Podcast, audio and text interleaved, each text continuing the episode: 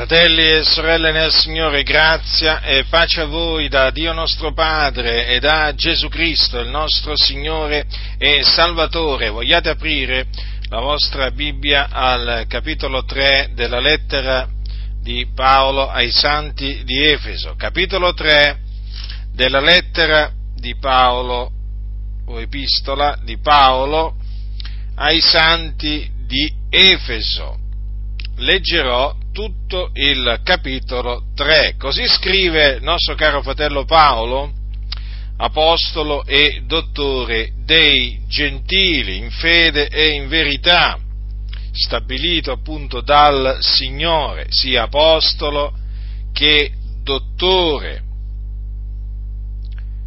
Dice l'Apostolo Paolo, per questa cagione io, Paolo, il carcerato, di Cristo Gesù per voi, o gentili, poiché senza dubbio avete udito di quale grazia Dio mi abbia fatto dispensatore per voi, come per rivelazione mi sia stato fatto conoscere il mistero di cui più sopra vi ho scritto in poche parole, le quali leggendo potete capire la intelligenza che io ho del mistero di Cristo il quale mistero nelle altre età non fu dato a conoscere ai figlioli degli uomini, nel modo che ora per mezzo dello Spirito è stato rivelato ai santi apostoli e profeti di Lui, vale a dire che i gentili sono eredi con noi, membra con noi d'un medesimo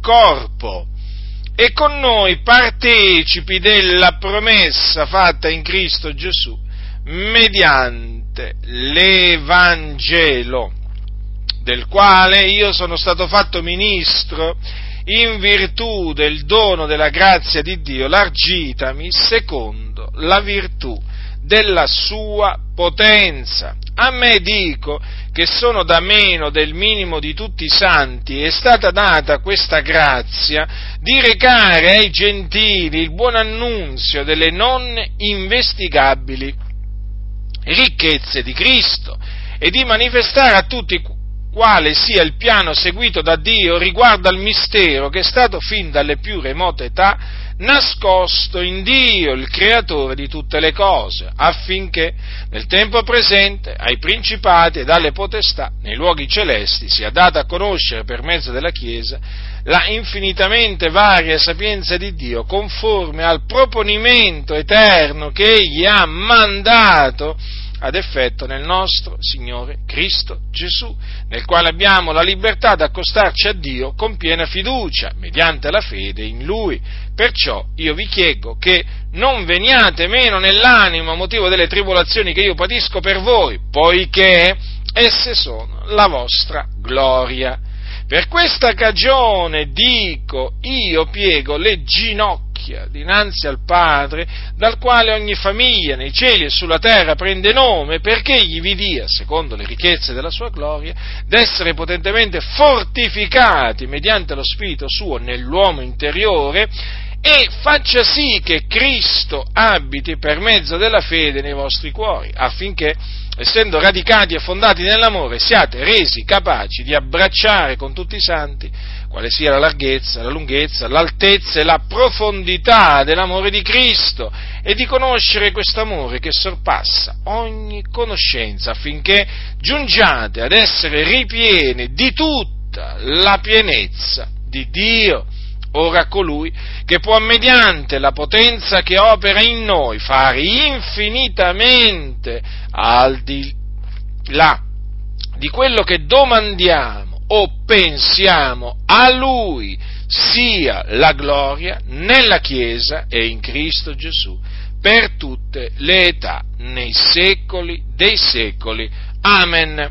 Dunque Paolo inizia in questa maniera dicendo, o meglio inizia, prosegue, perché chiaramente questa è una parte, non è l'inizio dell'epistola, ma è una parte di questa, ehm, di questa epistola Dice, per questa cagione io Paolo, il carcerato di Cristo Gesù, per voi ho gentili. Per questa cagione. Qual è questa cagione? Qual è questo motivo? per cui appunto Paolo poi dice io piego le ginocchia, vedete al versetto 14, perché poi prosegue, fa una parentesi, apre una parentesi, poi la chiude, come si suol dire, e poi prosegue dicendo, per questa ragione dico io, io piego le ginocchia dinanzi al Padre. Ecco, qual è questa ragione? L'ha spiegata eh, poco prima.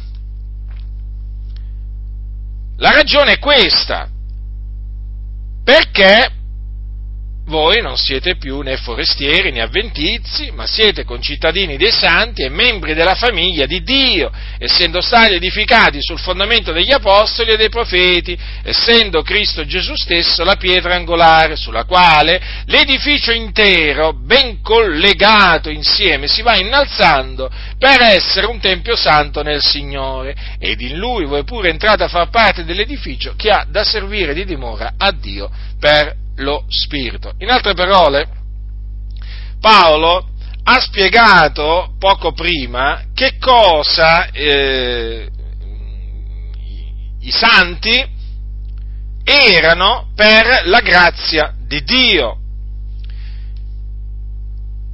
Erano, sì, perché prima erano un'altra cosa, nel senso che Prima erano forestieri ad avventizi, poi non lo furono più, perché erano diventati concittadini dei santi, membri della famiglia di Dio, essendo stati edificati sul fondamento degli apostoli e dei profeti, essendo Cristo Gesù stesso la pietra angolare, ed in Cristo erano entrati a far parte dell'edificio che ha da servire di dimora a Dio per lo Spirito.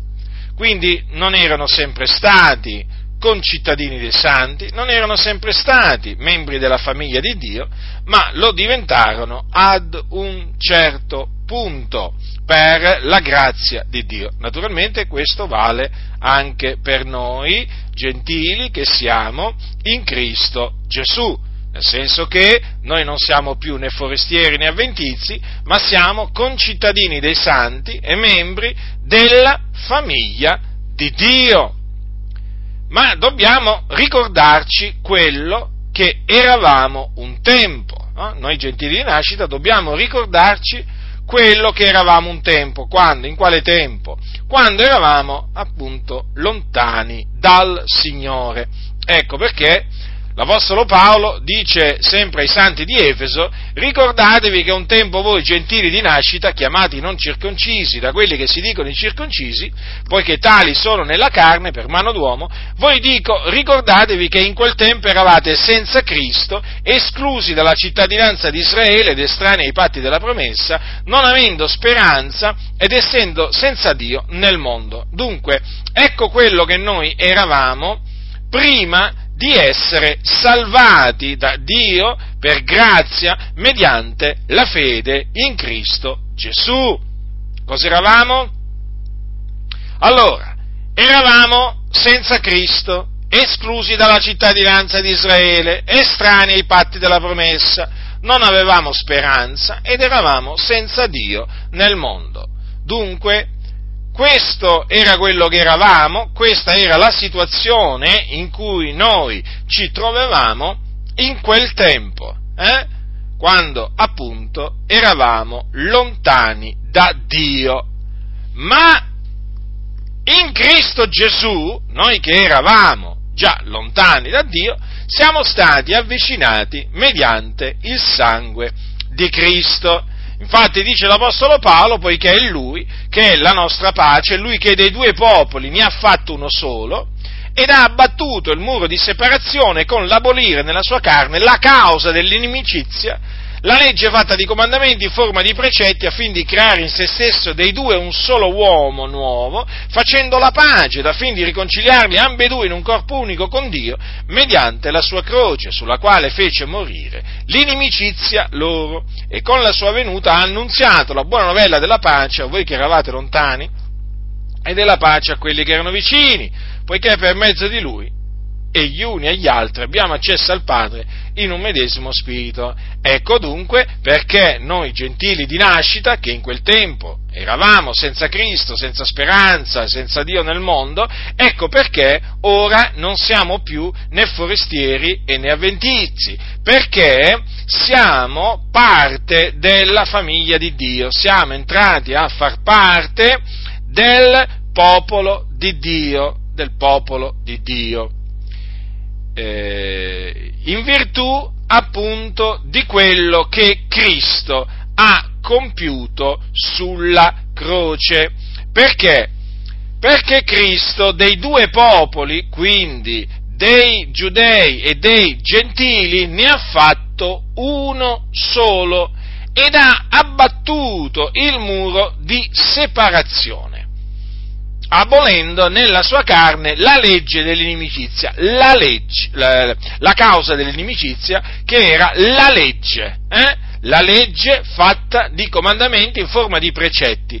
Ecco, infatti questa era, ehm, diciamo, la ragione dell'inimicizia che esisteva tra noi e gli ebrei di nascita ma Cristo, mediante la sua morte sulla croce, ha abolito nella sua carne proprio la causa di questa inimicizia, fratelli, fratelli del Signore. Ecco perché in Cristo noi, gentili di nascita, siamo uniti agli ebrei di nascita. Naturalmente, a quali ebrei di nascita? A quelli che si sono ravveduti e hanno creduto nel Signore Gesù Cristo, che vi ricordo, vi ricordo sono, gli ebrei sono stati i primi a credere nel, nel, Signore, nel Signore Gesù. Noi, gentili, siamo venuti dopo. Questo naturalmente rientrava nel piano, nel piano di Dio, cioè che prima dovevano essere visitati i giudei e poi dovevano essere visitati i gentili, eh? per trarre quindi sia gli uni che gli altri all'ubbidienza della, della fede e così infatti è avvenuto come vedremo fra poco. Allora, eh, il Signore Gesù, mediante la sua morte, eh, ha abbattuto dunque il muro di separazione che c'era tra questi due popoli e ne ha formato uno solo. Eh? E ha creato in se stesso un solo uomo nuovo, facendo la pace, riconciliandoli ambedue in un corpo unico con Dio.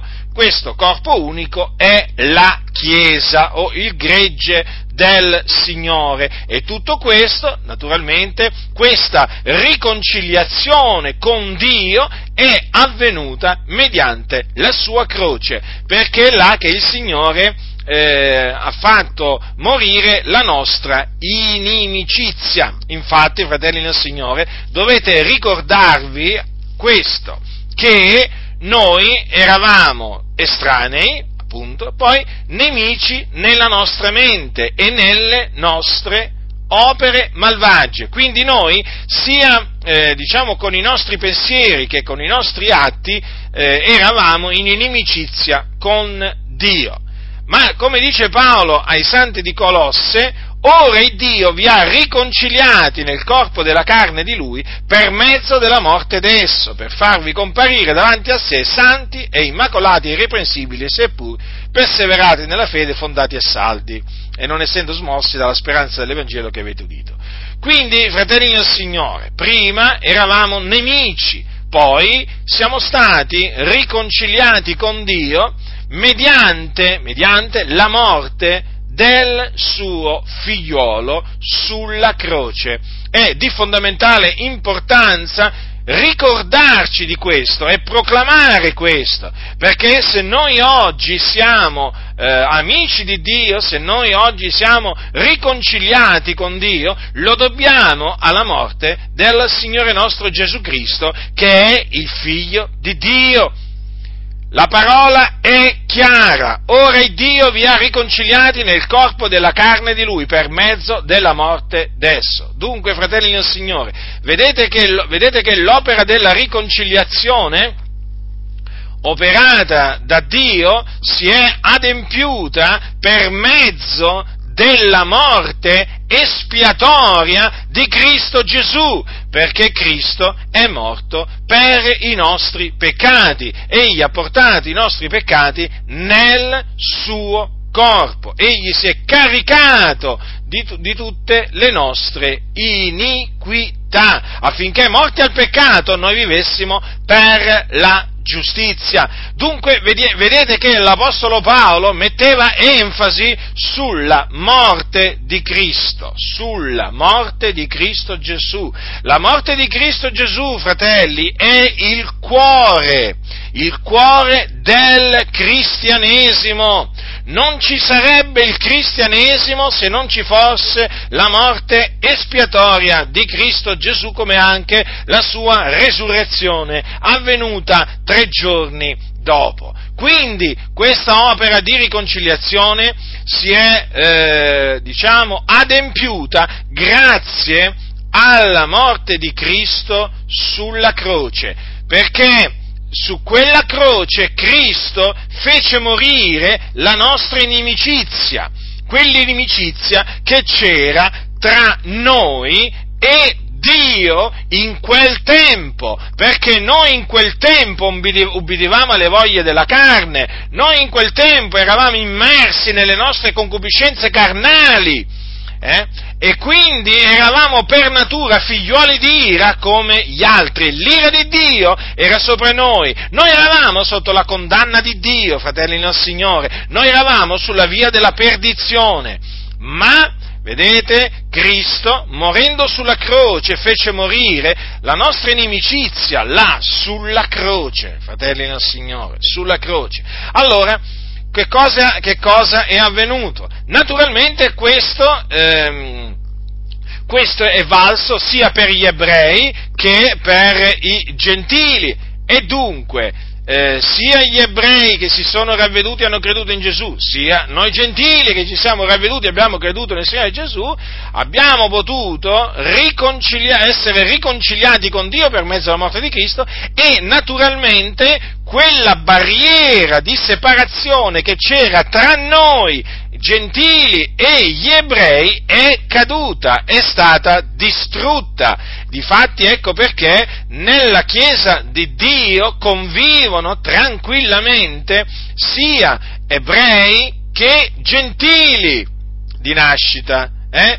E tutto questo perché? In virtù appunto di quello che ha fatto Cristo Gesù sulla croce. Solamente, mm, diciamo, grazie a quello che Cristo ha fatto sulla croce, cioè grazie alla sua morte, è avvenuta questa riconciliazione con Dio, ma anche questa riconciliazione tra questi due popoli, perché appunto dei due popoli poi il Signore ne ha fatto uno solo. Infatti adesso c'è un solo popolo, è il popolo di Dio, eh? la Chiesa di Dio che è in Cristo Gesù, l'Israele di Dio, è il gregge di Dio, un solo gregge, un solo pastore, eh? come un solo Dio, un solo mediatore, una sola fede, un solo battesimo. Vedete quante volte la scrittura parla in questi termini? Un solo, eh? un solo, un solo popolo, fratelli del Signore. Noi che non eravamo un popolo, ora siamo il popolo di Dio. Capite? Naturalmente siamo entrati a far parte del, del popolo di Dio per la grazia di Dio.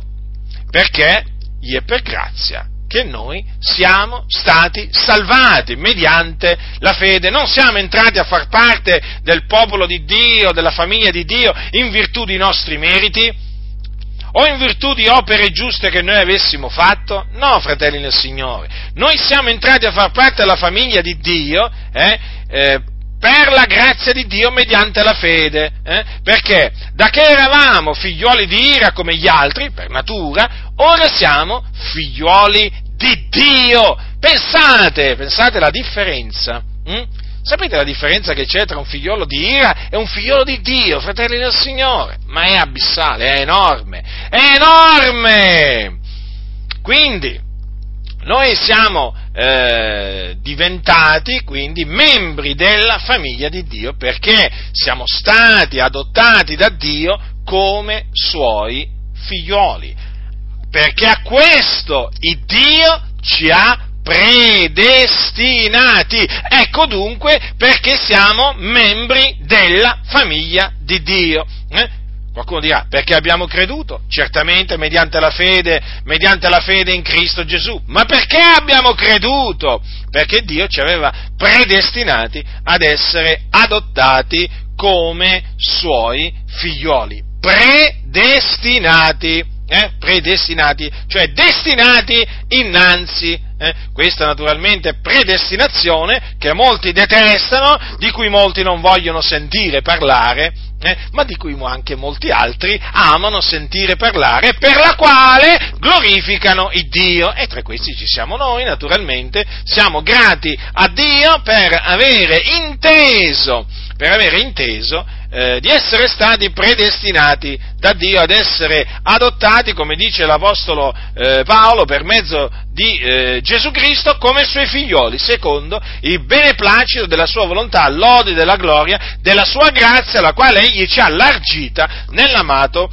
suo. Quindi, vedete fratelli nel Signore, eh, la predestinazione la troviamo sempre. Quando si parla della dottrina di Dio, o meglio, quando si parla per esempio della, della, salvezza. Non puoi non parlare della predestinazione, non puoi non parlare della predestinazione, è impossibile non parlarne, perché se noi oggi siamo membri della famiglia di Dio, non è che lo dobbiamo al, a, a nostri meriti, a nostre opere giuste che avessimo fatto o alla nostra volontà. No, fratelli nel Signore, né alle opere giuste, eh, né, a, né, ad opere giuste e neppure alla nostra volontà, perché non dipende né da chi vuole né da chi corre, ma da Dio che fa misericordia. Infatti, fratelli nel Signore, noi siamo diventati figlioli di Dio perché Dio ci ha generati di sua volontà, di sua volontà, mediante la parola di verità. Lui ci ha generati. Eh? Lui ci ha generati di sua volontà, quindi, quindi non gliel'abbiamo chiesto noi, non gliel'abbiamo chiesto noi di generarci, non l'abbiamo voluto noi, fratelli del Signore, l'ha voluto Lui. Noi infatti siamo nati da Dio, nati da Dio. Eh? Che cosa dice infatti Giovanni? Hm? Dice è venuto in casa sua e i suoi non l'hanno ricevuto, ma a tutti quelli che l'hanno ricevuto egli ha dato il diritto di diventare figlioli di Dio, a quelli cioè che credono nel suo nome, i quali non sono nati da sangue, né da volontà di carne, né da volontà d'uomo, ma sono nati da Dio. Talvolta dico, ma più chiaro di così, Giovanni non poteva essere. È stato molto chiaro. Noi non siamo nati né da sangue, né da volontà di carne, né da volontà d'uomo. E allora? Siamo nati da Dio, quindi per volontà di Dio, perché Dio ha voluto generarci o rigenerarci e quindi farci diventare suoi figlioli. D'altronde, avendoci predestinati prima della fondazione del mondo ad essere adottati come suoi figlioli, è chiaro che eh, questa predestinazione sottintende che appunto non è per volontà, eh, per la nostra volontà che noi siamo diventati figlioli di Dio. E certo, Dio ci, predestina, ci aveva predestinati eh, e poi a suo tempo ci ha rigenerati, appunto per farci diventare, farci diventare suoi figlioli, per eh, diciamo, adottarci come suoi figlioli, ma a questo lui ci aveva innanzi predestinato. Ecco dunque perché oggi siamo membri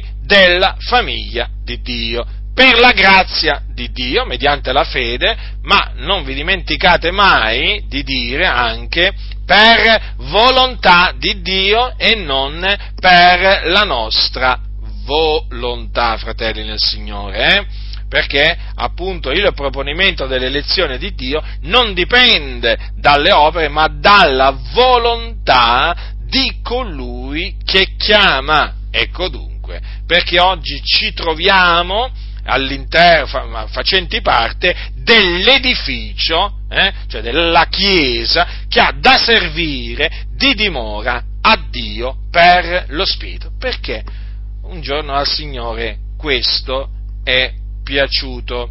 Molti non sopportano sentire parlare in questa maniera, ma sapete perché? Perché non sopportano la sana dottrina. Hanno volto le loro orecchie alle favole. Eh? Molti oggi amano le favole, le ciance. Eh? Non, non, sopportano le cose vere, le cose giuste, le cose sante, non le sopportano, non le sopportano. Vogliono sentire, vogliono sentire parlare di fiabe. Avete presente le fiabe? Eh? C'è anche chi dal pulpito racconta le fiabe, sapete?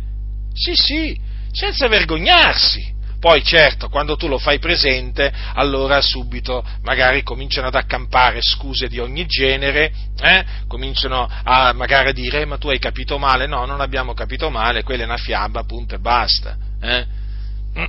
Sappiamo ben discernere una fiaba da una parabola. Hm? Ma sapete, alcuni scambiano, scambiano le fiabe per parabole, pensate un po' voi. Eh? È come se dicessimo che Gesù raccontava le fiabe. Vabbè, tanto è un sinonimo, qualcuno potrebbe dire. No, non è un sinonimo. La fiaba è una cosa, le parabole sono un'altra. Gesù non raccontava fiabe. Le fiabe le raccontano gli impostori. Ecco chi racconta le fiabe. Eh? Gesù ha detto la verità. Gesù non ha raccontato fiabe o favole. Eh? Oggi invece molti, e nemmeno gli apostoli se per questo, eh? invece molti oggi vogliono sentire, sentire le favole, eh? eh? sentire le favole. Da noi le favole non le sentono, o meglio, le sentono confutate. Eh? Sì, le, le, le favole noi le confutiamo, ma non le insegniamo, capito? Mm? E molti appunto non sopportano sentire parlare in questi termini perché sono allergici, usiamo questa espressione, eh? sono allergici alla dottrina degli apostoli. Eh? Già loro appena sentono il termine apostoli si turbano, si turbano. Eh? Perché? Ma perché loro sono nemici degli apostoli, sono nemici degli apostoli e di conseguenza sono nemici della dottrina degli apostoli, dell'esempio di vita che ci hanno lasciato gli apostoli e quindi quando a noi ci sentono ci sentono predicare la dottrina degli apostoli, si arrabbiano, come si arrabbiano, come se noi appunto stessimo bestemmiando, come se noi eh, stessimo dicendo chissà che cosa, invece ci stiamo limitando a trasmettere la dottrina degli apostoli così come è scritta, così come è scritta, non aggiungiamo niente, non togliamo niente, hm? non manipoliamo niente. E allora vedete, fratelli nel Signore, la ragione per cui noi siamo eh, membri eh, della, della, famiglia di Dio, concittadini dei santi, infatti la nostra cittadinanza, eh, la nostra cittadinanza è una cittadinanza celeste, fratelli nel Signore, è nei cieli, sapete questo? Hm? Nei cieli c'è una città, nei cieli c'è una città, una città celeste, eh? Molti non ci credono che c'è una città, eh? perché per loro appunto eh, la, la, Nuova Gerusalemme per loro è, una, è un'allegoria, eh? una delle tante allegorie presenti nella Sacra, nella sacra Scrittura. No, la Nuova Gerusalemme è una, una città reale, eh? di cui la Scrittura parla, peraltro ne dà pure le misure, hm? e eh, la, la, Bibbia, la Sacra Scrittura dice che Abramo, Isacco e Giacobbe, eh, la scrittura dice così, per fede Abramo soggiornò nella terra promessa come in terra straniera, abitando in tende con Isacco e Giacobbe, eredi con lui della stessa promessa, perché aspettava la città che ha i veri fondamenti e il cui architetto e costruttore il Dio. Avete capito? Mm? Il cui architetto è, eh? non grande architetto, non esiste il termine grande architetto riferito a Dio nella Bibbia. Eh? Se qualcuno vi dice, ma guarda che anche nella Bibbia Dio è chiamato il grande architetto, no, nella Bibbia Dio è chiamato l'architetto e costruttore appunto della città che ha i veri fondamenti. E poi eh, dice, anche, eh, dice anche più avanti, eh, in fede morirono tutti costoro senza aver ricevuto le cose promesse, ma avendole vedute e salutati da lontano. e avendo confessato che erano forestieri e pellegrini sulla terra poiché quelli che dicono tali cose dimostrano che cercano una patria e seppur si ricordavano di quella onde, onde erano usciti, certo avevano tempo di ritornarvi, ma ora ne desiderano una migliore, cioè una celeste. Perciò il Dio non si vergogna di essere chiamato il loro Dio perché ha preparato loro una città. Ha preparato loro una città. Sì, fratelli e signori, appunto è una città celeste questa, eh? l'ha preparata il Signore, il Dio, l'Onnipotente, il Creatore dei cieli e della terra e di tutte le cose che sono in esse, è l'architetto e il costruttore di questa città. Eh? La nostra cittadinanza è nei cieli, quindi noi siamo concittadini dei santi, dei santi e membri della famiglia di Dio per volontà di Dio.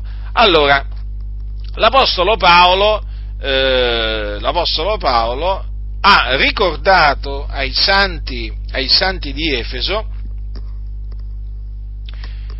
in che cosa consiste eh, il mistero di Cristo.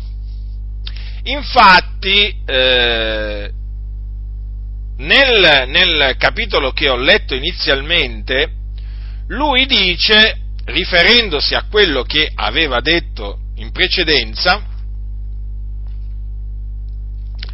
dice, eh, come per rivelazione mi è stato fatto conoscere il mistero di cui più sopra vi ho, vi ho scritto in poche parole. Quindi quello di cui Paolo aveva parlato poco prima non era altro che il mistero di Cristo. Eh? Il mistero di Cristo mistero di Cristo che gli era stato fatto conoscere per rivelazione, quindi lui l'aveva ricevuto per rivelazione, come peraltro aveva ricevuto per rivelazione l'Evangelo. Vi ricordate? Questo lo dice ai santi della Galazia. Eh?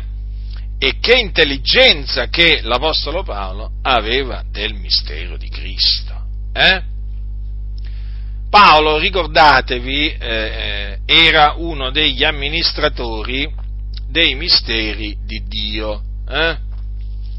Essendo, di Dio, essendo stato costituito ministro di Dio, lui amministrava i misteri di Dio, assieme naturalmente agli altri suoi eh, collaboratori, eh, ministri di Dio. Infatti dice, così ci stimi ognuno come dei ministri di Cristo e degli amministratori dei misteri di Dio. Del resto, quello che si richiede dagli amministratori è che ciascuno sia trovato fedele. Dunque, vedete, questo appunto era uno dei misteri che l'Apostolo amministrava fedelmente, fedelmente. Questo mistero nelle altre età non fu data a conoscere ai figlioli degli uomini nel modo che ora per mezzo dello Spirito è stato rivelato ai santi apostoli e profeti di lui. Tenete presente che l'Apostolo Paolo scrisse queste epistole nel primo secolo d.C. Eh? Quindi Paolo che cosa dice? Che questo mistero era stato tenuto nascosto da Dio, ricordatevi infatti che gloria di Dio nascondere le cose, eh? Nelle altre età era stato tenuto nascosto e questo Paolo lo conferma, lo conferma in, altre, in, altri luoghi, in altre, in altre sue epistole. Per esempio, quando lui dice ai santi di Roma, alla fine della sua eh, epistola, quando gli dice così, ora colui che vi può fortificare, secondo il mio Evangelo e la predicazione di Gesù Cristo, conformemente alla rivelazione del mistero che fu tenuto occulto fin dai tempi più remoti, ma è ora manifestato e mediante spir- le scritture profetiche se- secondo l'ordine dell'Eterno Dio è fatto conoscere a tutte le nazioni per addurla all'obbedienza della fede a Dio solo savio per mezzo di Gesù Cristo sia la gloria nei secoli dei secoli. Amen. Dunque, vedete, qui parla sempre del mistero di Cristo, che fu tenuto occulto fin dai tempi più remoti. Pensate, pensate. Quindi questo mistero non era stato mai rivelato, perché fu rivelato per mezzo dello Spirito ai santi apostoli e profeti di Lui. Capite, fratelli del Signore? Paolo lo dice anche in un altro punto, ai Colossesi, in un'altra epistola, ai Colossesi quando gli dice al capitolo, al capitolo 1, gli dice così, gli dice così, leggerò un po' tutto il contesto. Ora mi rallegro, dal versetto 24, ora io mi rallegro nelle mie sofferenze per voi e quel che manca alle afflizioni di Cristo lo compio nella mia carne, a pro del corpo di Lui che è la Chiesa, della quale io sono stato fatto ministro, secondo l'ufficio datomi da Dio per voi di annunziare nella sua pienezza la parola di Dio, cioè il mistero che è stato occulto da tutti i secoli e da tutte le generazioni, ma che ora è stato manifestato ai santi di Lui ai quali Dio ha voluto far conoscere quale sia la ricchezza della gloria di questo mistero fra i gentili, che è Cristo in voi, speranza della gloria. Capite, fratelli del Signore? Infatti è chiamato il mistero di Cristo. Allora, vedete che l'Apostolo Paolo dice che questo mistero è stato occulto da tutti i secoli e da tutte le generazioni, ma ora è stato manifestato ai santi di lui. Il Dio si è compiaciuto quindi di rivelarlo per mezzo dello Spirito ai santi apostoli e profeti di lui, eh, che naturalmente eh, lo hanno trasmesso ai santi, lo hanno trasmesso alla Chiesa. E in che cosa consiste questo mistero? Beh, Paolo ave, ne aveva parlato in poche parole precedentemente, qui lo conferma, lo conferma o comunque lo spiega in altri termini. Ascoltate infatti cosa dice, vale a dire che i gentili sono eredi con noi, membra con noi, partecipi della promessa fatta in Cristo Gesù, mediante l'Evangelo. Vedete che cosa dice dunque lui, eh, lui ebreo di nascita, dice che i gentili sono eredi con noi, cioè con noi ebrei. Capite? Con noi ebrei. Quindi noi gentili in Cristo adesso siamo eredi del regno di Dio con gli ebrei che hanno creduto nel Signore Gesù, per intenderci con il residuo con quel residuo di ebrei eletti eh, eh, secondo la grazia che appunto sono anch'essi eredi del regno di Dio per la grazia di Dio. Eh? Membra con noi di un medesimo corpo. Vedete? Noi dunque siamo membri con quegli ebrei di un medesimo corpo che è il corpo di Cristo, la Chiesa. Vedete, fratelli nel Signore? Eh? Medesimo corpo, un solo corpo. E con noi partecipi della promessa fatta in Cristo Gesù mediante l'Evangelo.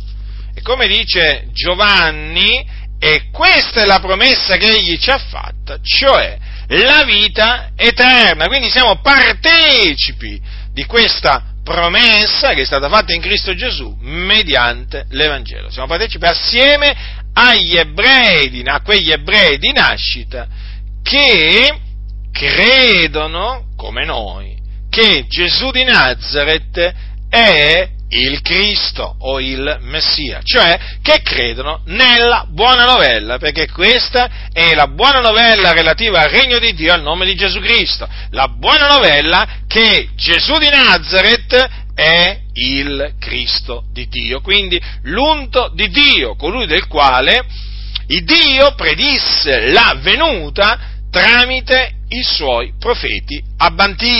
Eh? E del quale predisse la morte per i nostri peccati, come anche la resurrezione. Pensate, il Dio predisse la resurrezione del suo Cristo. Resurrezione infatti che si compì tre giorni dopo che Gesù fu ucciso dai giudei. Il Dio lo risuscitò dai morti lo ha risuscitato, fratelli nel Signore, risuscitato. Il Signore Gesù è veramente risuscitato dai morti. Egli vive, la morte non lo signoreggia più. Non muore più il Signore Gesù. Infatti, dopo essere apparso ai suoi discepoli eh, per 40 giorni, dopo, fu, dopo appunto queste apparizioni, fu assunto in cielo alla destra di Dio, dove dimora in eterno Gesù, sì, quello stesso Gesù che inchiodarono alla croce, eh, che i romani inchiodarono alla croce, eh, dopo naturalmente che gli era stato dato in mano dagli, dagli, ebrei che l'avevano condannato a morte, quello stesso Gesù che fu visto appeso a quel legno della croce, eh, quello stesso Gesù che fu vituperato eh, dai sacerdoti, dagli anziani che passavano di là, eh, che si facevano beffe di lui, quello stesso Gesù, hm? quello stesso Gesù, il cui corpo fu preso poi, quando, dopo che spirò da Giuseppe d'Arimatea, eh, e fu messo nel, nel, eh, in una tomba nuova, dico, quello stesso Gesù, adesso eh, è alla destra della maestà, nei luoghi altissimi, pensate, è asceso in cielo è asceso in cielo, è asceso in cielo. Perché Gesù non è più sulla terra? Eh? La Bibbia parla no? del figliolo di Dio nei giorni della sua carne. Eh? Gesù ha camminato, a Gesù ha camminato no? per le strade di Gerusalemme, per le strade della Galilea, per le strade della Giudea. Eh? Parlò, insegnò, eh, operò, però dopo fu eh, ucciso dai giudei loro hanno ucciso il Signore Gesù, come avevano ucciso peraltro i profeti anticamente, lo uccisero. Gesù fu seppellito, ma il terzo giorno Dio l'ha risuscitato dai morti. E dopo essere risuscitato si fece vedere, si presentò vivente ai suoi apostoli che aveva scelto innanzi, con molte prove, per 40 giorni. Però, dopo, dopo è stato assunto in cielo. E la Bibbia che la parola di Dio parla della sua assunzione in cielo e fu visto ascendere in cielo, fu visto ascendere in cielo e un giorno sarà visto discendere dal cielo, perché lo ha promesso il Signore, lo ha promesso che tornerà, tornerà il Signore, tornerà. Alcuni pensano che, che Gesù non tornerà, Anzi, alcuni, alcuni pensano proprio che Gesù non è mai asceso in cielo, perché non credono nella sua resurrezione, dicono la resurrezione, ma non è mai avvenuta, ma non è un evento storico, non è verificabile.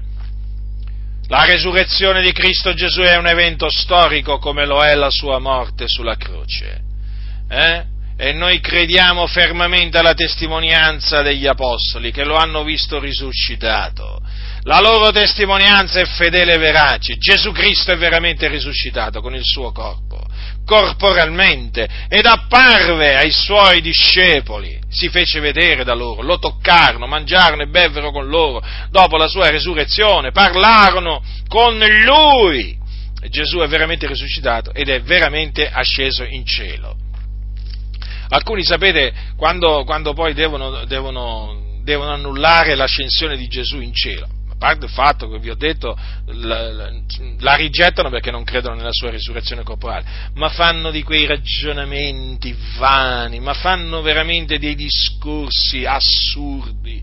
Eh? E poi in un certo senso si fanno beffe anche di noi perché noi crediamo che Gesù fu assunto in cielo. Cioè veramente non hanno la fede, non hanno la fede costoro, non hanno la fede, non hanno la fede e leggono e studiano ma non hanno la fede. Parlano di Gesù, ma non hanno la fede. Sì, ma parlano di un altro Gesù, eh? Parlano di un Gesù che non è morto per i nostri peccati, parlano di un Gesù che non è risuscitato corporalmente, parlano di un Gesù quindi che non è stato assunto in cielo fisicamente, capite? Insomma, parlano di un altro Gesù, poi per gente senza fede, purtroppo ce ne sono tanti in mezzo alle chiese, eh, si dicono cristiani peraltro, e sono anche molto conosciuti, però non credono, fratelli, non credono nella buona novella che Gesù è il Cristo e invece noi ci crediamo. E perché ci crediamo? Perché a noi è stato dato di credere. Eh, Dio ci ha dato quindi la fede, noi siamo grati a Dio per averci dato la fede. Fratelli nel Signore, senza la fede qua noi non potremmo, ma noi non potremmo parlare in questa maniera. Se non avessimo la fede degli eletti di Dio, non potremmo giammai parlare in questa maniera, ma proprio perché Dio a Dio è piaciuto darci la fede degli eletti di Dio, allora noi possiamo proclamare la buona novella che Gesù è il Cristo, possiamo proclamare tutto quello che concerne Gesù, possiamo proclamare che Gesù è Dio, benedetto in eterno, possiamo proclamare che Gesù tornerà un giorno dal cielo, perché un giorno Gesù tornerà, insomma, noi abbiamo la fede per la grazia di Dio. Dunque, eh, partecipi con gli ebrei credenti in Cristo Gesù della promessa fatta in Cristo Gesù mediante l'Evangelo. Vedete dunque, fratelli del Signore, in che cosa consiste questo glorioso eh, mistero di Cristo? Eh? E allora riflettete se Paolo, e non solo Paolo, ma anche gli altri apostoli, lo insegnava, vuol dire che esso va insegnato, vuol dire che mediante di esso eh, la Chiesa eh, viene edificata. Infatti noi siamo edificati quando eh, leggiamo eh, queste parole dell'Apostolo Paolo concernenti il mistero di Cristo. Dunque, il Dio, eh, il Signore dei due popoli ne ha fatto uno solo. Ne ha fatto uno solo, no? l'Israele di Dio, la Chiesa di Dio. Come vi ho detto prima, eh, nel suo popolo sono entrati a far parte prima degli ebrei e poi noi in seguito. Eh? Poi noi in seguito naturalmente Dio ha seguito un piano, perché aveva formato in se stesso un piano, un disegno, e poi questo disegno lo ha mandato ad effetto in Cristo, eh, in Cristo Gesù. Ora, voi sapete che Cristo Gesù è stato fatto eh, ministro dei circoncisi, come dice in, un, in una in un punto l'Apostolo Paolo, eh, in, una sue, eh, in, una delle sue epistole, cosa dice Paolo? Cristo è stato fatto, ai Romani, è stato fatto ministro dei circoncisi, naturalmente qui per circoncisi intende gli ebrei, a dimostrazione della veracità di Dio, per confermare le promesse fatte ai padri. Infatti, infatti il Cristo era stato promesso ad Israele, eh sì, era stato promesso ad Israele ed infatti è venuto in Israele, è venuto in casa sua e i suoi non l'hanno ricevuto, ricordatevi. Eh? E, infatti, eh, infatti eh, l'Evangelo doveva essere annunziato eh, prima agli ebrei, prima agli ebrei.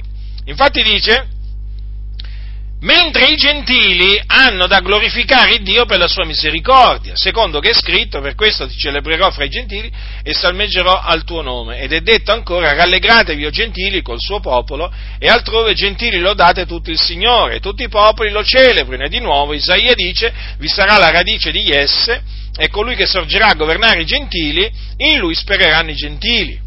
Or l'Iddio della speranza vi riempie d'ogni allegrezza e d'ogni pace nel vostro credere, onde abbondiate nella speranza, mediante la potenza dello Spirito Santo. Vedete, noi gentili abbiamo da glorificare Dio per la misericordia di Dio, fratelli del Signore, perché a Dio è piaciuto di trarre di fra i gentili un popolo per il suo nome, fratelli, sì, sì, noi sì, proprio, proprio di fra i gentili, no? Noi che eravamo estranei ai patti della promessa, esclusi dalla cittadinanza di Israele, eh? ecco, Dio è venuto, eh? ha visitato i gentili per trarre da questi un popolo per il suo nome. Uso un'espressione che ha usato il nostro fratello Giacomo a, Gerus- a Gerusalemme dopo che, eh, dopo che, parlò, eh, eh, dopo che parlarono eh, eh, Barnaba e Paolo lui disse, eh, fratelli ascoltatemi, Simone ha narrato come Dio ha primariamente visitato i gentili per trarre da questi un popolo per il suo nome, vedete? Eh? E noi appunto siamo questo popolo per il suo nome, tratto di fra i gentili. Eh?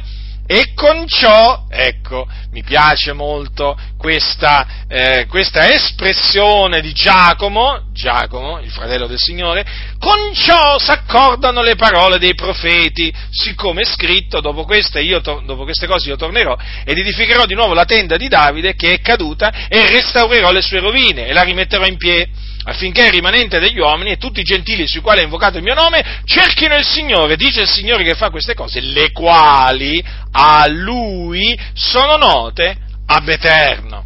Allora, fratelli del Signore, vedete dunque prima il Signore eh, trasse da Israele quelli che appunto lui aveva eletti a eh, salvezza eh, prima della fondazione del mondo, e poi, eh, e poi, diciamo in ordine di tempo, trasse dai gentili quelli che il Signore aveva eletti a salvezza eh, in Cristo prima della fondazione del mondo, ma ci fu un ordine, eh? ci fu un ordine. Allora, eh, Simone, Simone, alle cui parole eh, fece appello Giacomo, eh, Simon Pietro, eh, aveva parlato di come eh, Dio aveva, aveva raccontato di come Dio aveva scelto proprio lui, Simon Pietro, affinché dalla sua bocca i gentili udissero la parola dell'Evangelo e credessero. Eh? Perché voi sapete che la circostanza in cui appunto eh, Giacomo disse queste cose, Pietro eh, disse ehm, queste altre cose che vi stavo dicendo, la circostanza era che dei, dei giudei ehm, erano andati ad Antiochia, senza nessun mandato, eh, peraltro, da parte degli apostoli, però avevano turbato gli animi dei discepoli avevano cominciato uh, a dire ai fratelli di, che erano gentili di nascita, che avevano creduto, se voi non siete circoncisi secondo il rito di Mosè non potete essere salvati. Allora, dato che era nata una grossa discussione, eh, qui eh, parliamo di Antiochia, eh, allora un, una controversia fra Paolo, Barnaba e costoro, allora fu deciso che Paolo e Barnaba e alcuni altri dei fratelli salissero a Gerusalemme dagli apostoli, dagli anziani per trattare questa questione. E allora appunto quando poi gli apostoli e gli anziani si radunarono per esaminare la questione, ecco che Simon Pietro, il nostro fratello Pietro, prese la parola e raccontò come il Signore, come il Signore aveva visitato i gentili, cioè aveva tratto i gentili all'obbedienza della fede mediante la sua predicazione. E allora voi vi ricordate eh, naturalmente il fatto di quando Pietro fu chiamato a casa di Cornelio ad annunziare loro l'Evangelo. E qui in questa circostanza, eh, tempo dopo quell'accaduto, eh, Pietro raccontò, raccontò questo per confermare in effetti che cosa? per confermare che il Signore si era compiaciuto di salvare i gentili per grazia, mediante la fede, esattamente come, ave, come aveva fatto con loro ebrei di nascita. E quindi, praticamente, eh, non, eh, non, bisognava loro imporre l'osservanza della legge di Mosè e neppure eh, la circoncisione, capito? Lo scopo di questo intervento eh, dell'apostolo, dell'apostolo, Pietro, come anche naturalmente lo scopo degli, dell'intervento di Barnabé e Paolo, che fu quello successivo, come poi anche quello di Giacomo, eh? Che appunto venne dopo quello di Paolo e Barnaba, eh, avevano questi interventi un unico scopo praticamente, quello di dimostrare che anche i gentili erano stati salvati per la grazia di Dio mediante la fede e quindi non era mh, per le opere della legge che si otteneva la salvezza e quindi no, bisognava astenersi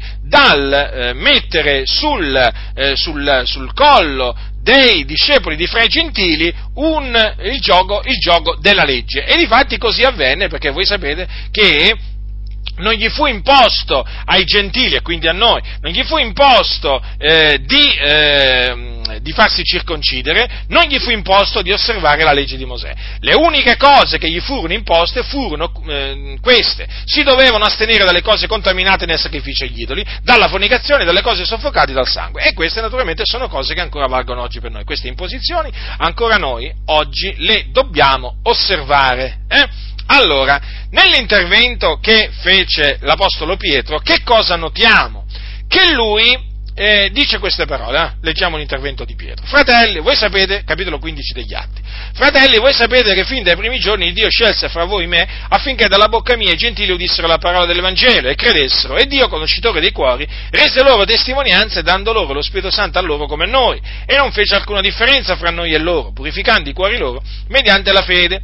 Perché dunque tentate adesso Dio mettendo sul collo dei discepoli un gioco che né i padri nostri né noi abbiamo potuto portare? Anzi, noi crediamo di essere salvati per la grazia del Signore Gesù, nello stesso modo che loro. Vedete dunque, l'Apostolo Pietro ha messo enfasi eh, sulla grazia, vedete? Perché appunto quei gentili, Cornelio e quelli di casa sua, erano stati salvati per grazia mediante la fede nell'Evangelo, esattamente come erano stati salvati gli ebrei, cioè loro, eh? Pietro, eh, Giacomo, eh, Paolo, Barnaba, beh, alla fine è chiaro, tutti loro ebrei.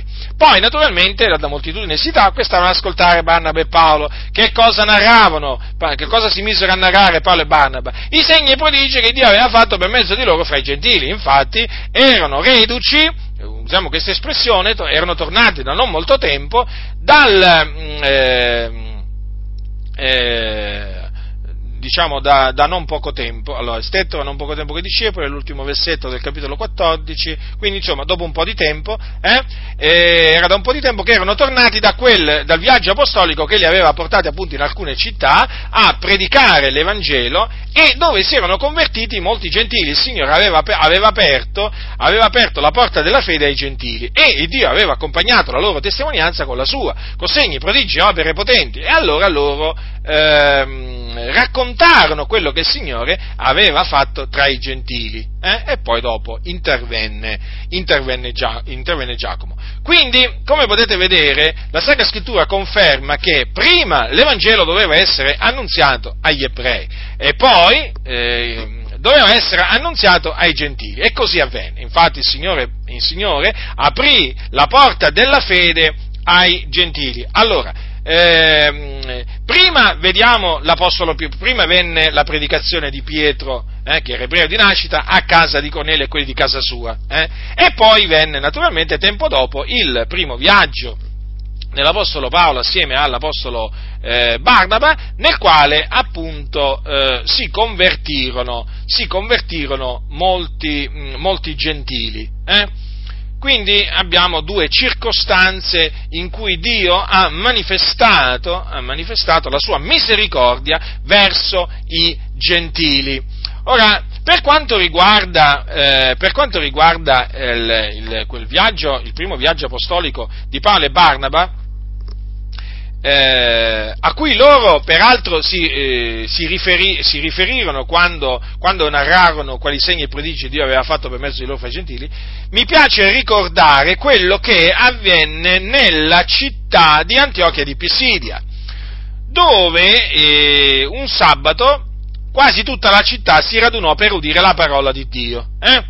Ma i giudei, la scrittura dice, vedendo le moltitudini, furono ripieni di invidia e bestemmiando contraddicevano le cose dette da Paolo.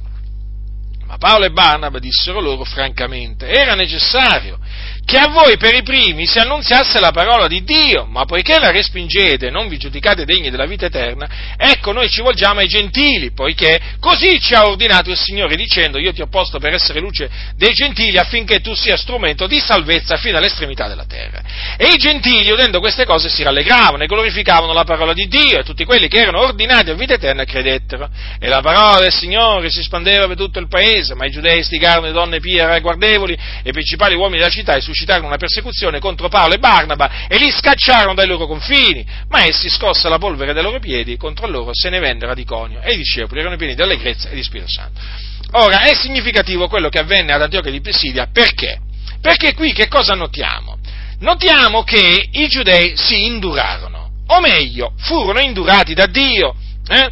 perché questa mh, mm, reazione eh, questa eh, reazione contro gli apostoli, contro quello che gli apostoli annunziavano, non era altro che la conseguenza dell'induramento che si era prodotto in loro per volontà di Dio. Sì, sì, perché un induramento si è prodotto in Israele per volontà di Dio e Dio li ha indurati. Dio li ha indurati. Allora, notate come ci fu un, eh, una, una, una, rivolta contro, eh, contro, contro, gli apostoli, Paolo e Barnaba, eh, i quali cosa fecero? Lasciarono gli ebrei, hm, che non si reputavano degni della vita eterna, e si volsero ai gentili. Vedete? Come il Signore aprì eh, la porta della fede ai gentili. Allora, loro si volsero ai gentili, perché così gli aveva ordinato il Signore, vedete che loro citano un passo della scrittura, eh? E poi, naturalmente, i gentili, eh, udendo queste cose, si rallegrano perché stavano ascoltando queste cose, eh, si rallegrano, glorificano la parola di Dio e tutti quelli che erano ordinati a vita eterna credettero. Vedete dunque in che maniera il Signore aprì la porta della fede ai gentili? Notate come il Signore ha fatto entrare i gentili eh, dentro il suo popolo, eh? come li ha fatti entrare a far parte della, eh, come sono entrati i gentili per volontà di Dio a far parte della famiglia di Dio. Notate? Tutti quelli che erano ordinati a vita eterna credettero, non tutti, eh? non tutti quelli che ascoltavano, no? Tutti quelli che erano ordinati a vita eterna credettero, è diverso, è diverso. Eh? Chi ha creduto alla nostra predicazione? A chi è stato rivelato il braccio del Signore? Vedete, dipende sempre dal Signore il credere, fratelli del Signore. Vedete? Tutti quelli che erano ordinati a vita eterna credettero. Eh, chiaramente, umanamente, eh, voglio dire, ci piacerebbe che tutti quelli che ascoltano l'Evangelo eh, credessero, no? Però sappiamo che non è così. Chi crederà alla nostra predicazione? Quelli che sono ordinati a vita eterna. Loro crederanno, perché così Dio ha stabilito. Il Signore ha detto io farò grazia a chi vorrò far grazia. Quindi chi sei tu ad andare a dire al Signore che fai o hai fatto male? Eh? Come ti permetti? Eh? Taci! Nessuno si deve permettere di parlare così nei confronti dell'Iddio vivente e vero. Egli fa tutto ciò che gli piace, in cielo, in terra, nei mari e negli abissi. Allora, fratelli del Signore, ehm, ecco qui che cosa vediamo in questo, in ciò che appunto Luca ci racconta, Luca il medico di letto, in quello che lui ci racconta essere accaduto ad Antiochia di Pisidia, vediamo proprio l'operare del Signore, eh? l'operare del Signore affinché, affinché il suo proponimento eh, eterno vada a compimento. Cioè, si vede Dio indurare i giudei, hm? naturalmente c'erano stati dei giudei che avevano creduto, eh? però vedete che poi i giudei rimasti disubbidienti si lanciarono contro Paolo e Barnaba. Ecco, questi sono i giudei, eh, i giudei disubbidienti sono i giudei indurati da Dio, quindi c'erano stati quei giudei eh, che appunto erano il residuo eletto, eh, che avevano creduto alla predicazione di Paolo e Barnaba, poi ci furono i giudei che rimasero disubbidienti e questi appunto cominciarono a bestemmiare, cosa dice qua? Eh, contra, bestemmiando contraddicevano le cose dette da Paolo, che rabbia, che odio. Eh? Ecco perché appunto si era verificato l'induramento, eh? L'induramento di cui parla la Sacra Scrittura, un induramento che è prodotto da Dio. Eh?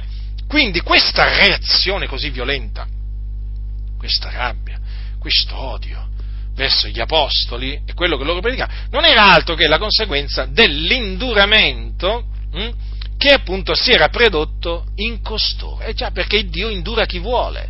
Il Dio indura chi vuole, fratelli nel Signore. Vedete, indurò questi giudei che appunto poi spinsero gli apostoli a volgersi ai gentili. Allora, i giudei eh, indurati intoppano, intoppano nella parola, un toppo nella parola, sai, un sasso d'inciampo per loro, eh? e mediante la loro caduta la salvezza giunge ai gentili. Ecco, questo è quello che è avvenuto in grande scala da quel dì. Eh, ancora sta, sta avvenendo praticamente. Sì, perché alla fine la storia poi si ripete. Praticamente c'è un residuo eh, cioè, continua a esserci un residuo eletto degli ebrei secondo la grazia e poi continuano a esserci tra i gentili coloro che ordinati a vita eterna credono eh? e costoro assieme fanno parte della chiesa, della chiesa di Dio. Ma come è arrivato dunque la salvezza a noi gentili? Grazie alla caduta alla caduta di Israele. Ecco perché poi l'Apostolo Paolo dice ai santi di Roma, hanno essi così inciampato da cadere? Così non sia, ma per la loro caduta la salvezza è giunta ai gentili per provocare loro gelosia. Ora se la loro caduta è la ricchezza del mondo e la loro diminuzione è la ricchezza dei gentili, quanto più lo sarà la loro pienezza. Notate dunque? Hm? Gli ebrei hanno inciampato, perché a questo sono stati destinati, quindi sono caduti, ma per la loro caduta la salvezza è giunta a noi, fratelli del Signore. È giunta a noi per provocare gli ebrei a gelosia, perché il Signore aveva promesso agli ebrei eh, di, che li avrebbe provocati, li avrebbe provocati, sì sì, questo glielo disse già nella legge, e così sta avvenendo, e così sta avvenendo. Quindi, vedete, fratelli nel Signore, che eh, quando si parla del mistero di Cristo non si può non parlare dell'induramento parziale che si è prodotto in Israele. Perché? Perché la salvezza è giunta a noi gentili proprio in virtù del fatto che gli ebrei sono, eh, sono inciampati. Capite? Capite? E questo è il disegno di Dio, un disegno benevolo, eh? Ma anche un disegno meraviglioso, fratelli del Signore, eh? un disegno meraviglioso che il Signore ha mandato ad effetto. Si parla di induramento parziale, quindi è un induramento che riguarda solo una parte degli ebrei e poi naturalmente è temporaneo, nel senso che arriverà il giorno, infatti, che questo induramento parziale terminerà di essere perché tutto Israele sarà salvato e questo eh, accadrà eh, quando sarà entrata la pienezza dei gentili. Allora tutto Israele sarà salvato, secondo che è scritto, il liberatore verrà da Sion e gli allontanerà da Giacobbe le impietà e questo sarà il mio patto con loro quando io torrò via i loro peccati. Dunque, tornando appunto al mistero di Cristo di cui parla eh, l'Apostolo Paolo, è bene appunto tenere presente che se noi oggi, gentili, siamo eredi con gli ebrei, membri eh, con loro di un medesimo corpo e con loro partecipi della promessa fatta in Cristo Gesù mediante l'Evangelo, lo dobbiamo al fatto, eh, lo dobbiamo al fatto che essi, cioè gli ebrei, gli ebrei hanno inciampato, hanno inciampato. Per la loro caduta, infatti, la salvezza è giunta a noi gentili. Vedete dunque, fratelli nel Signore, l'operare del Signore? Eh? Vedete il disegno? Prima Dio ha fatto un disegno, poi ha adempiuto il suo disegno e non c'è stato nessuno che gliel'abbia potuto impedire. Chi può resistere alla sua volontà? Ma il Dio dice io adempierò tutta la mia volontà, io opererò, chi potrà impedire l'opera mia? Vedete, fratelli nel Signore, dunque, eh, quanto è glorioso questo, questo mistero. Eh? Uno veramente, quando, quando, legge queste cose, non può che rimanere, mm, eh, non può che rallegrarsi, non può che rimanere eh, sbigottito davanti alla grandezza di Dio, davanti alla sapienza di Dio vi rendete conto, fratelli? Questo è il disegno di Dio, fratelli. Questo è il disegno di Dio. Eh? Questo è l'operare di Dio. Dunque considerate, fratelli, che voi siete anche voi gentili di nascita, eh? considerate dunque eh? come il Signore ci ha fatto giungere la salvezza, eh?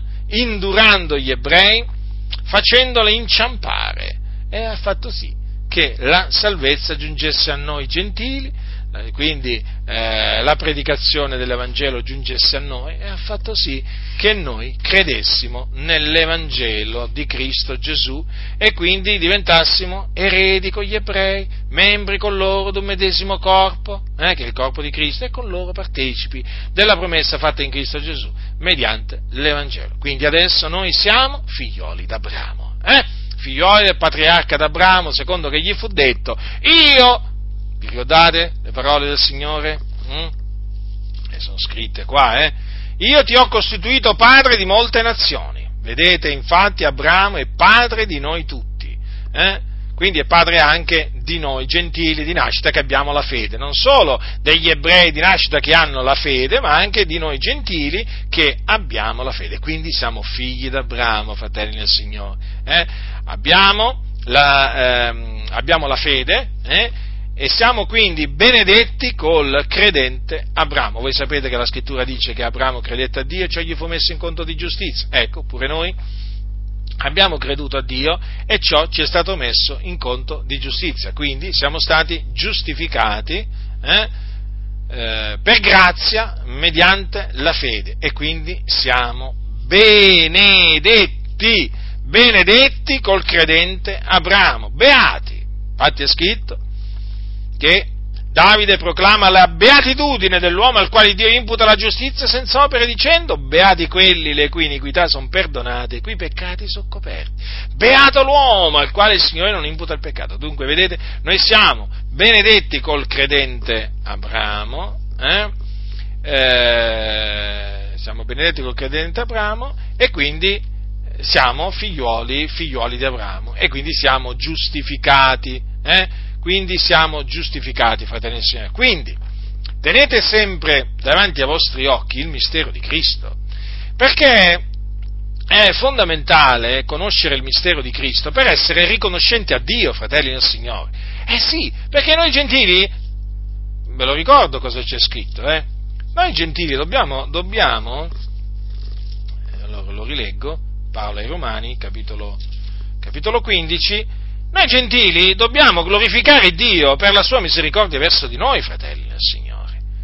Eh, e allora, solamente rendendoci conto di ciò che eravamo in quel tempo, quando appunto eravamo lontani da Dio, solamente rendendoci conto di questo e naturalmente eh, eh venendo, solamente venendo a conoscenza di come il Signore ci ha fatto arrivare le, le, l'Evangelo, la salvezza, e noi possiamo veramente glorificare il Dio come si conviene, come si conviene, fratelli nel Signore.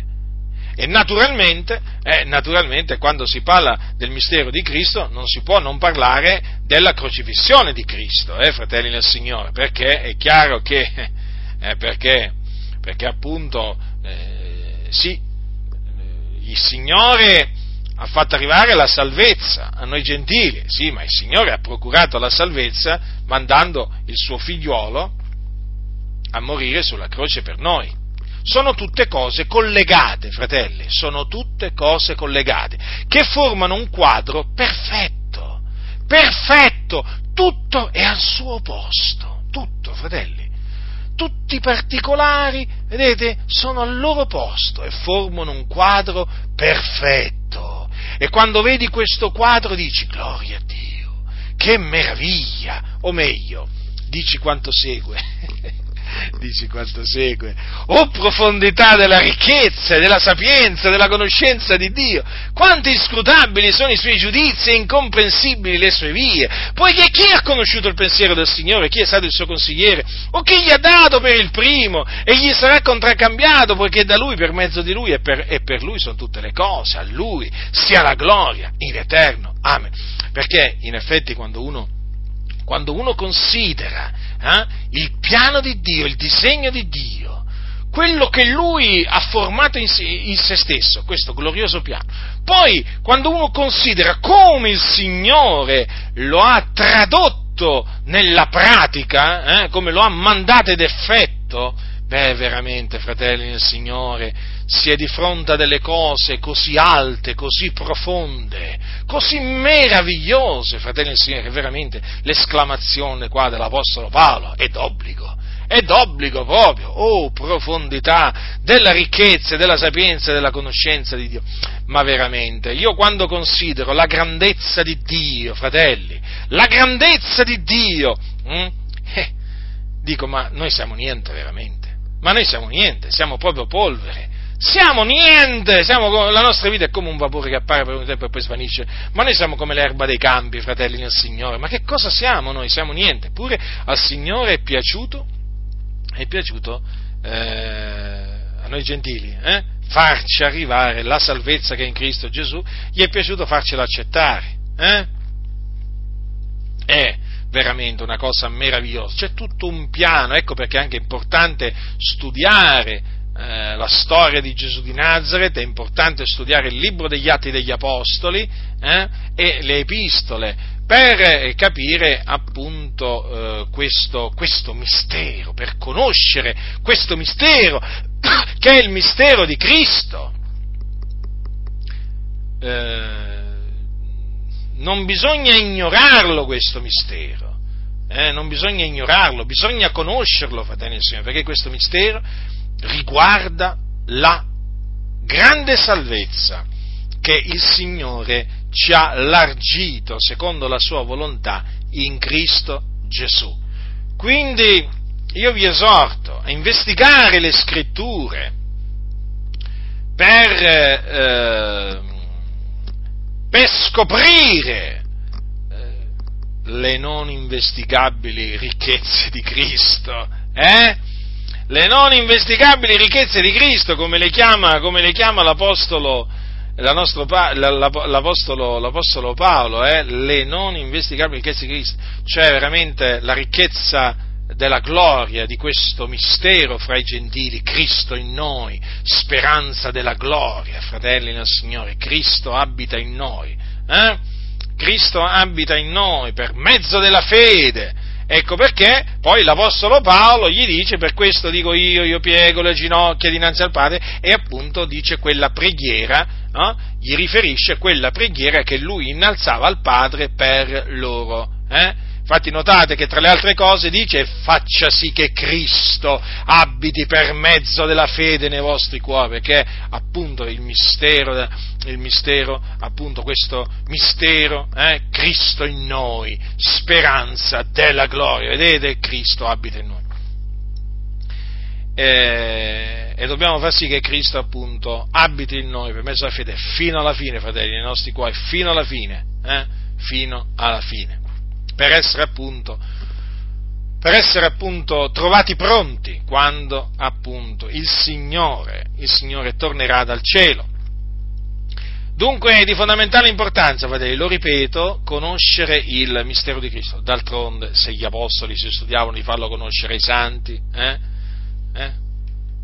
Ci, sarà, ci sarà una ragione, o più di una, eh? Ci sarà anche più di una ragione, fratelli, ma come? Certo, fratelli, ma pensate che se il Signore farci, ha voluto farci conoscere queste cose per il nostro bene, per la nostra edificazione, eh? affinché noi ci fortificassimo nel Signore e affinché noi, a, a, um, um, affinché noi esaltassimo eh?